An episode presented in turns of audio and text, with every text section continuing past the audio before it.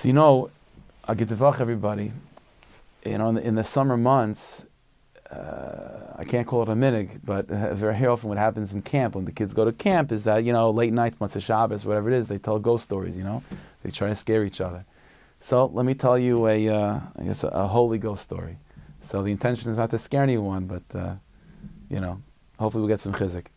So the Maaseh goes like this. Don't ask me to explain it. I can't explain it, but this is the Maaseh. Maaseh is the Kotzker Rebbe was once walking with one of his students, one of his chassidim.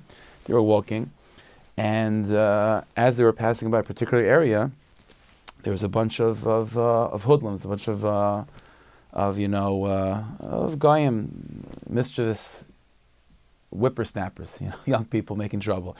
So uh, and they were standing there. They saw the the and his chassid and his talmid, and he began to throw rocks at them, you know, to say anti-Semitic things and to throw rocks.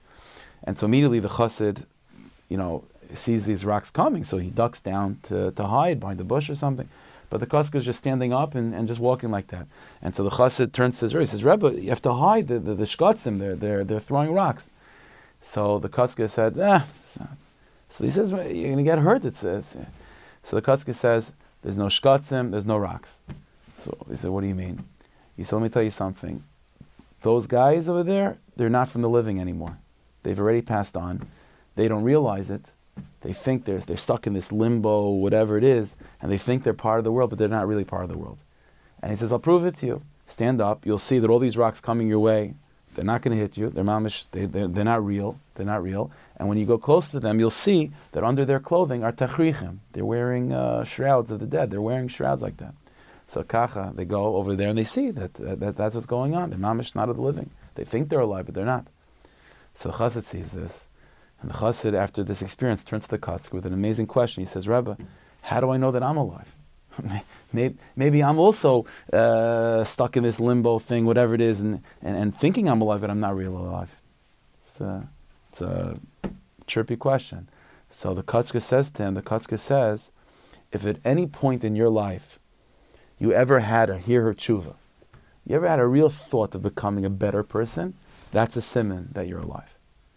But if a person goes through life without even for a moment actually wanting to become better and thinking about becoming better, okay, then it could be the, question, maybe, maybe taka, they're not alive. That's the simon of life.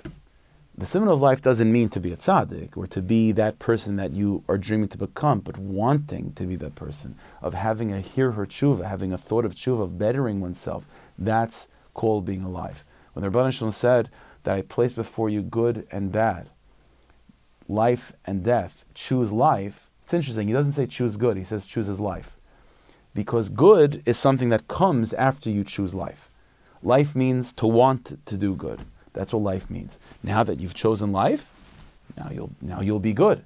But you have to choose life, and that choice of life means to be mahara b'tshuva. When we have thoughts of tshuva and we want to become better people, that itself that itself is making us alive. That's enhancing our life. It's injecting us with life with, with life force itself. No, Hashem should help us. This this week should be a week of Chaim, Chaim Amitim, true life, of growth, of cheshek, of desire, of hir tshuva. And we should be zaycha that not just as individuals and collectively, all the Klal should have that hir tshuva and choose that life and connect to life in a in a real way, in a pneumistic way. And with that, be zaycha to the Chaya Chaim, the Bias Goel Tzedek, Meher Amen.